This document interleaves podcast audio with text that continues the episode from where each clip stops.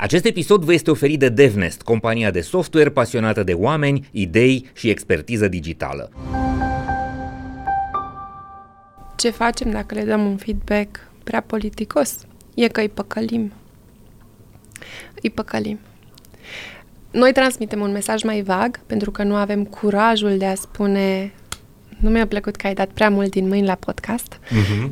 de exemplu.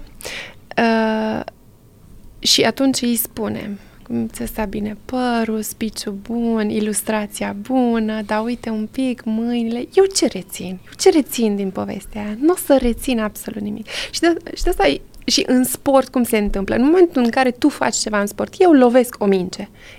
Eu am feedback-ul din realitate imediat. Da. Eu am dat afară, am dat în fileu, am dat pe garduri.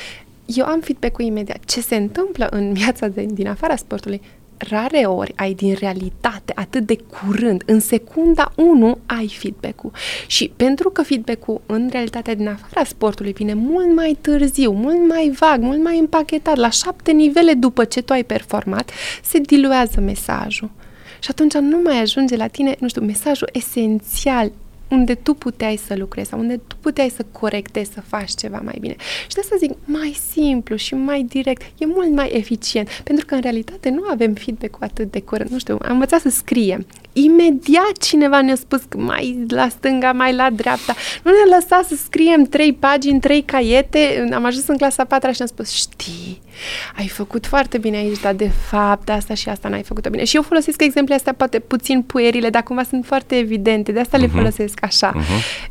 Și cumva cu cât mai aproape de momentul în care am performat, cât mai clar, cât mai direcționat spre comportament, nu cum mai vrea să fii, nu o atitudine, nu un mesaj abstract, e mult mai eficient bun, însă crezi că e cazul să calculăm niște proporții, în sensul că dacă dăm doar acest uh, feedback și nu venim și cu uh, lucrurile bune, riscăm să-l uh, descurajăm pe cel cu care vorbim. Uh, este tehnica asta comună, cred că sandwich se numește, uh-huh.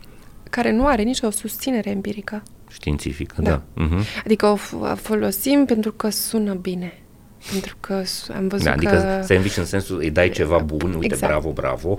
Aici n-a fost bine, dar la sfârșit Încă iar ceva bravo, bravo. Bravo, uh-huh. bătaie pe spate. Deci aș vrea să fac așa, dacă aș ști că uh, funcționează mai bine. Și acum, din nou, de la sportivi gândește că timpul e limitat în care antrenorul îți dă indicații. Antrenorul care e la 100 de metri de tine n-are timp să strige la tine, ai făcut aia bine, n-ai făcut cealaltă bine, vezi, ai grijă. Îți strigă mesajul esențial. Ce se întâmplă de cele mai multe ori cu performanța? Se corectează imediat, se îmbunătățește imediat. Poate că ai și o emoție neplăcută acolo, dar dacă tu vezi că performanța ta s-a îmbunătățit, emoția negativă este cumva diluată de faptul că tu ai reușit să fii mai performant.